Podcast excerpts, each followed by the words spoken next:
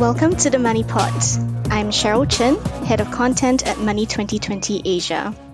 Today, we're addressing a critical issue that deserves our full attention the challenges faced by women led startups, with a particular focus on those led by East Asian women. Did you know that globally, women own one in three businesses, yet they receive only 2% of venture funding? Even more concerning, within this 2%, East Asian women led startups confront even steeper hurdles, often receiving only a tiny fraction of that small percentage. Here's the real eye opener. Research reveals that businesses founded by women actually deliver more than double the return on investment compared to those founded by men.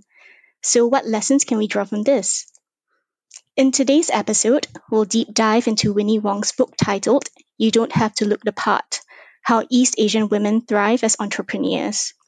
Together, we uncover the systemic barriers that East Asian female founders encounter, the strategies they employ to propel their businesses forward, and the far reaching impact of their success on the broader ecosystem.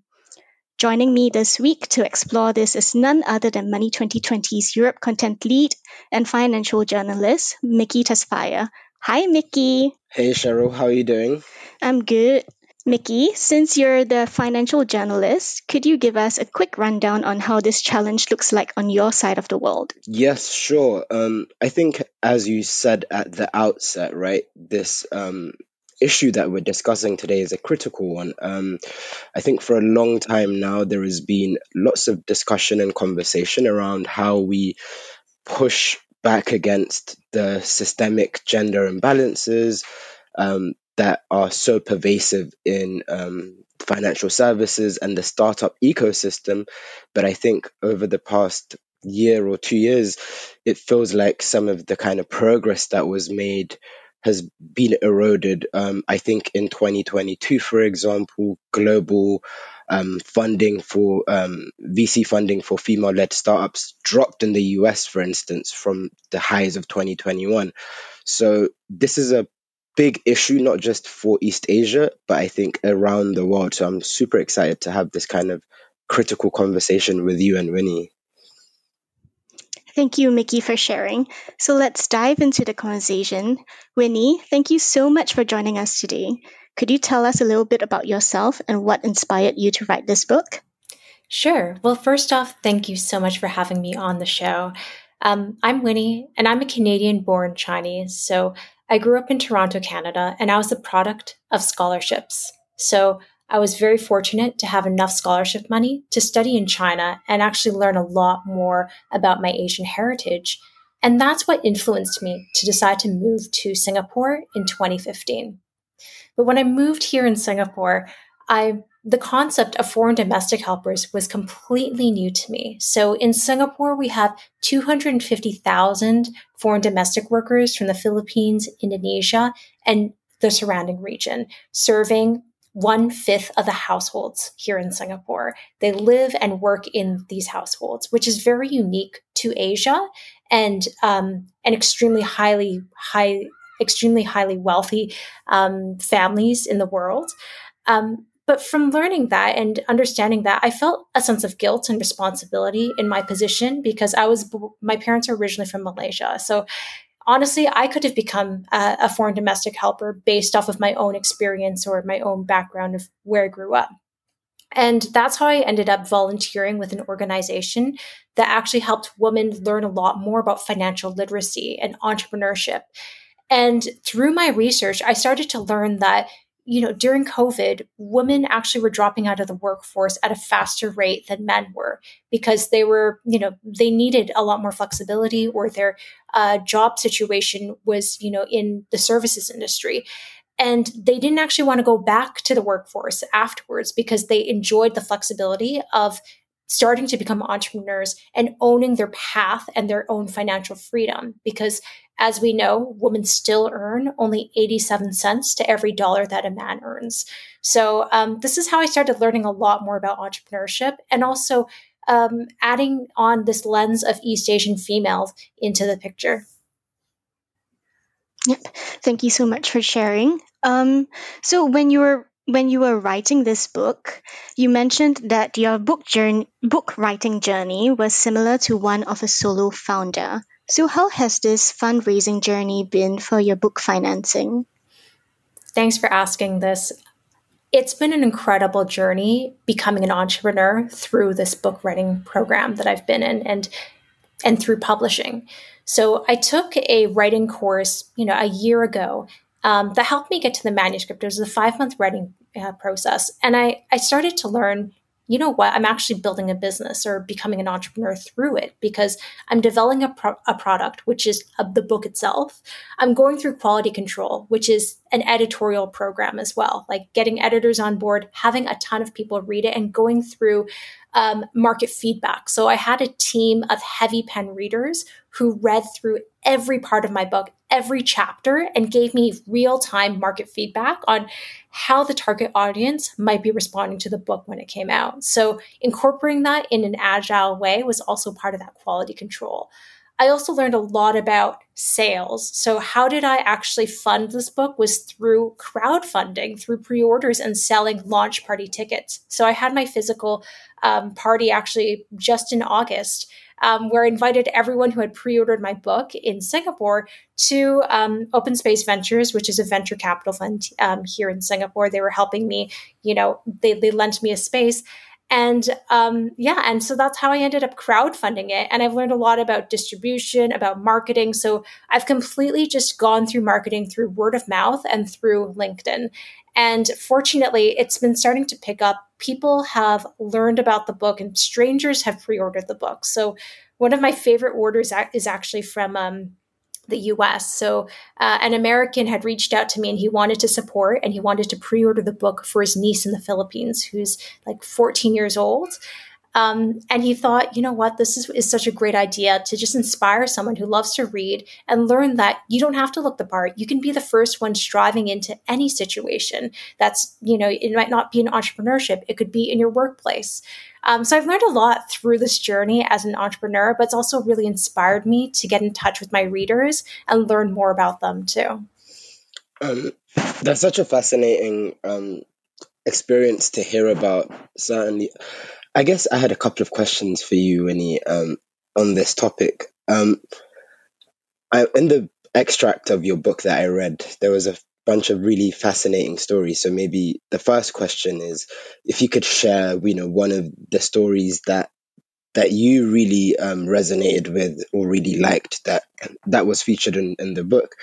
And then a second question, I guess I want to ask you, maybe a slightly tougher one, is um, where from your experience of writing the book and you know really kind of digging deep into the various things that are getting in the way of let's say progress in terms of driving equality were there some specific lessons in your journey of writing that book you felt like you learned that perhaps could be applied to start making some meaningful change in terms of addressing some of these gender disparities, whether it's in East Asia or more globally?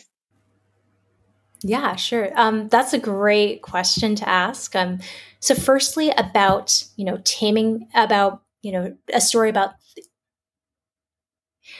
Firstly, about the book. Um, thanks for asking about that. Um, one of my favorite stories is actually in I think it's chapters chapter five, which is about taming our inner critics. And um, I share the story of Vicky Tsai, who's the founder of Tatcha, and it's um, a major skincare company that's now distributed all over the world, including Sephora.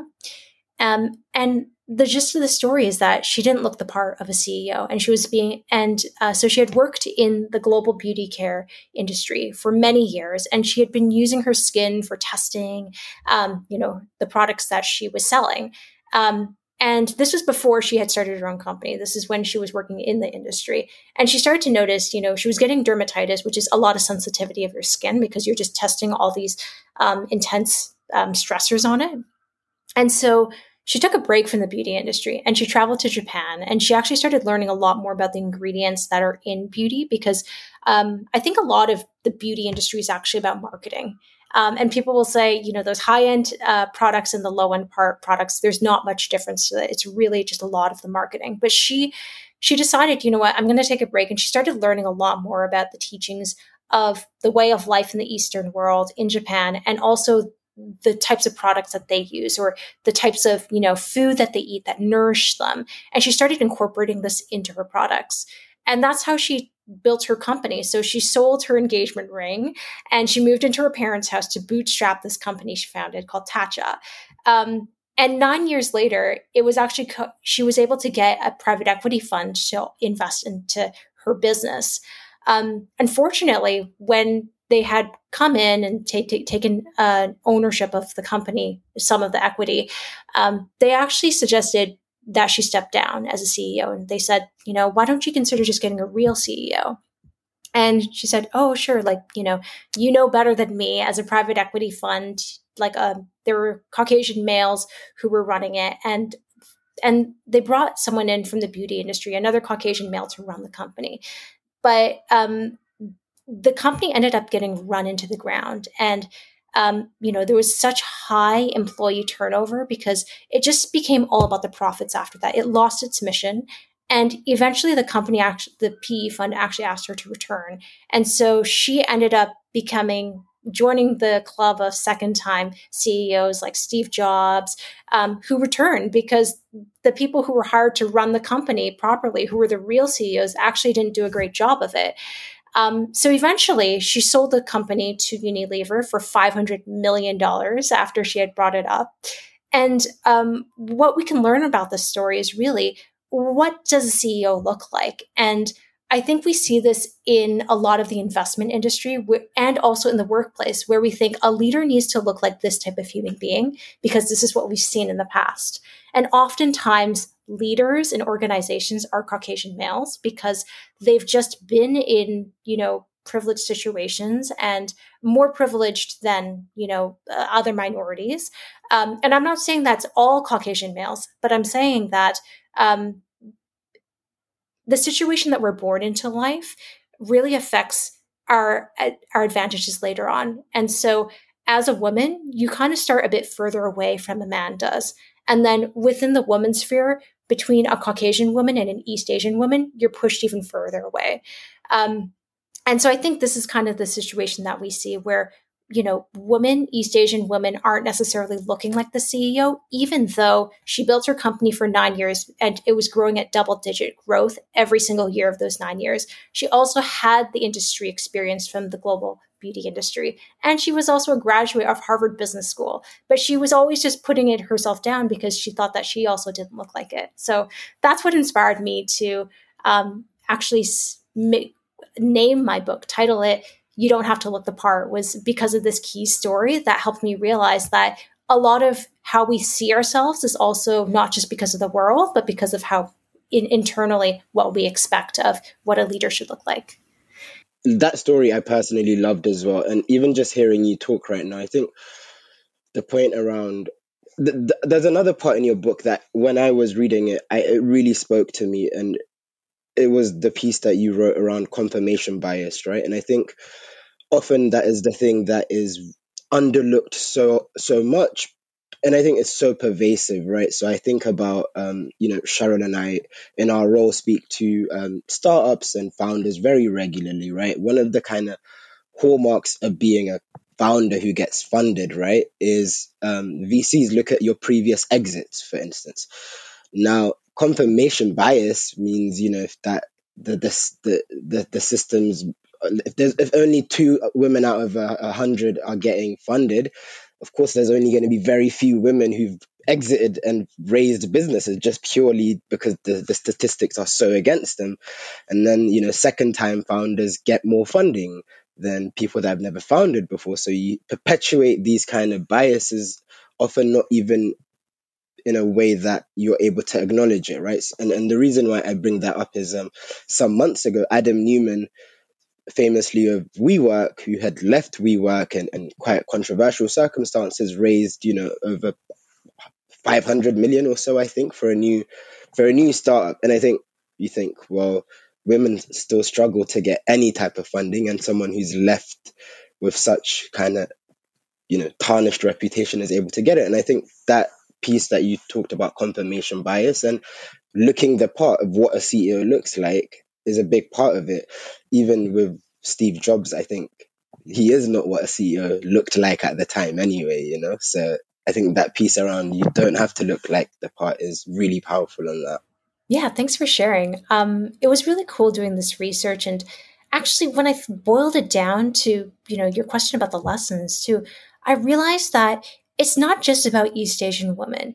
It's about any minority, honestly, because um, you kind of have to be the first in a lot of situations. There, you know, I think there's stories about how, you know, when you're the only woman in the room, how tough it is, right? But you kind of have to also be that first person and build a pathway for others so that other people start having this confirmation bias of, yes, it's possible for women to be in leadership or other minorities to be in leadership.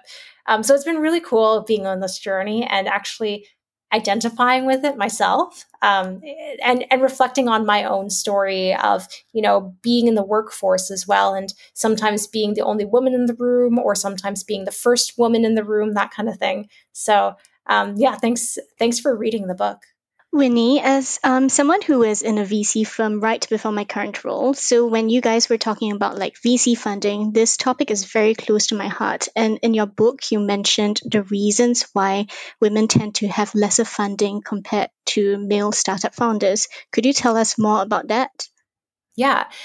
I would say it boils down to two major parts. One is accessibility, and the other is in societal expectations of women. So the first part, in terms of accessibility, um, there's a lot of homophily in in the venture capital world. Homophily is essentially when um, like the sameness of the same type of profile of people being hired into venture capital. It's very gender based and it's very school based. So 40% of venture capitalists come from Harvard, Stanford, or Wharton.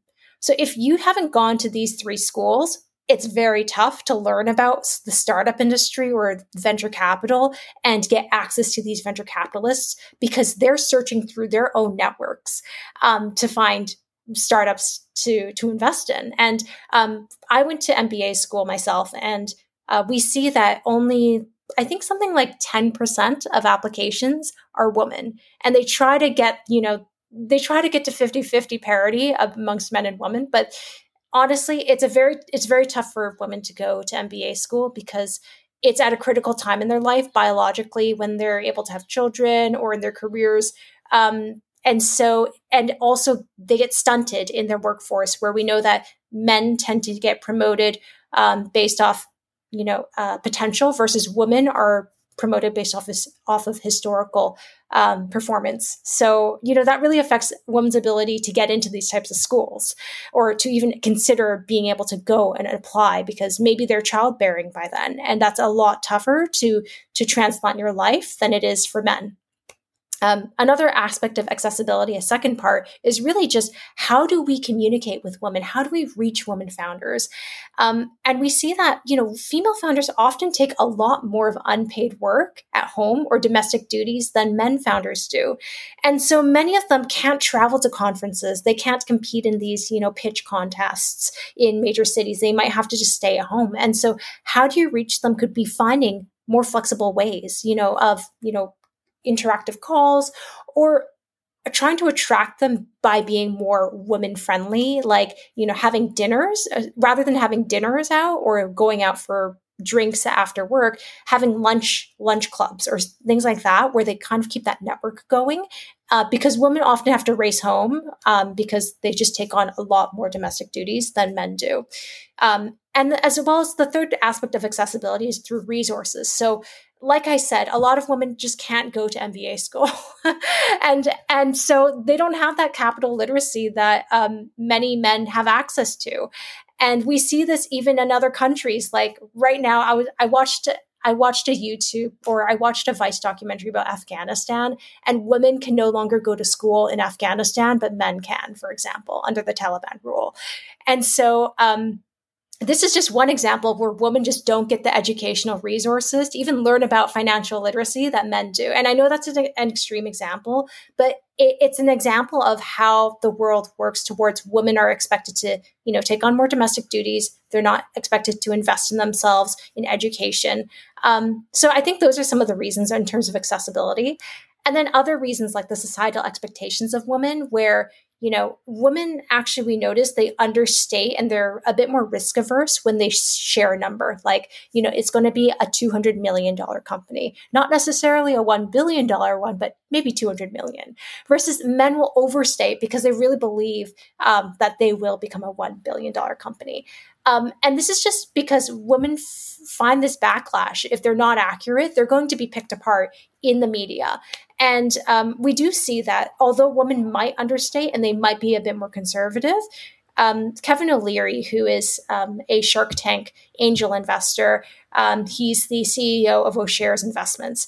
And he says that 75% of his investments um, that actually brought ROI for him through Shark Tank were female led startups.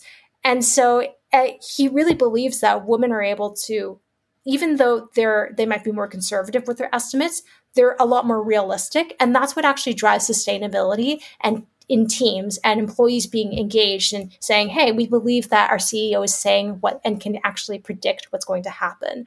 Um, so we see this with our inner worlds. We see this through confirmation bias, you know, outside and in, inside. Inside internally saying, you know what, I'm a woman. Maybe I've never seen a female CEO or only, you know, 14 or 15% of Fortune 500 CEOs are women. Why should I be a CEO? Things like that, um, that kind of cause it, uh, cause this integration of, or cause the result of only 2% of venture capital funding really affecting women or going towards women led startups versus one third of businesses are owned by women worldwide.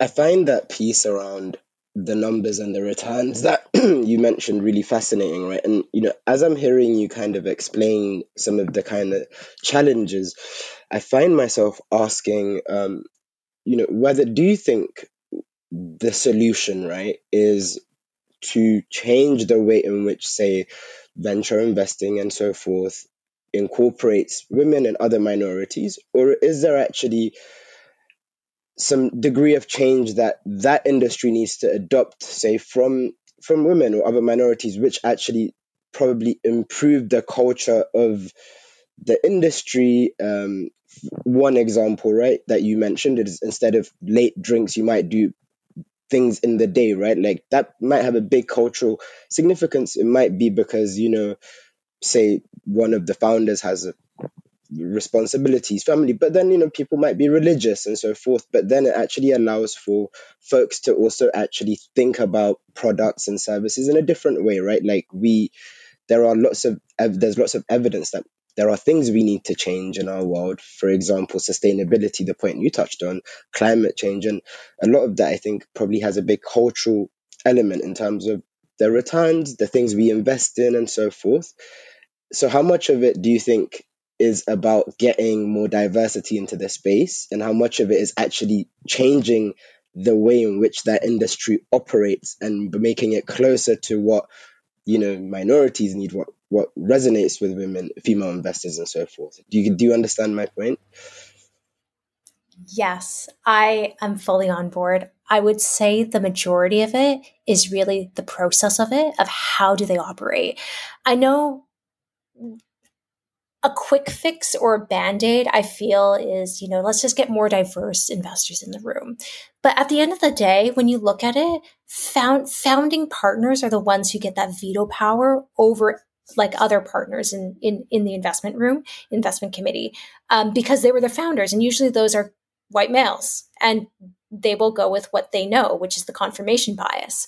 Um, so there's a lot of things that push back also diverse investors. Like if you're a minority investor, if you're the only African American in the room, for example, or if you're the only East Asian female in the room, you also are scared of being um, of being accused of the favoritism threat of purposely pushing a startup because they you rep they you identify with them and that you represent them.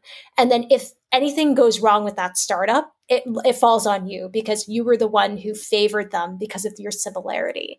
So it's I don't think it's just about getting more diversity in investors uh, investment committees because of those reasons where it's like pointing fingers and it's very very nerve-wracking for being that only one diversity token minority in the room to have that responsibility but it's about the overall operating process. So there's one VC in uh, worldwide. I think it's based in Toronto, Canada. It's called Loyal VC, and they use they they suggest let's ditch the pitch. Honestly, men overstate and women understate. They know that, and so they actually use a data driven approach where they gate stage the um, the the investment that they make in a company. And I thought this was the coolest idea because what we see right now is that investors are very scared they're more scared of missing out on an opportunity than um, than making the wrong choice in a lot of ways and we've seen this with um, the FTC or um, or the FTX situation, the crypto um, exchange, um, and where people just they didn't do a due diligence, they went in. But at the same time, it's so hard to do due diligence due diligences on startups because there's not that much history, right?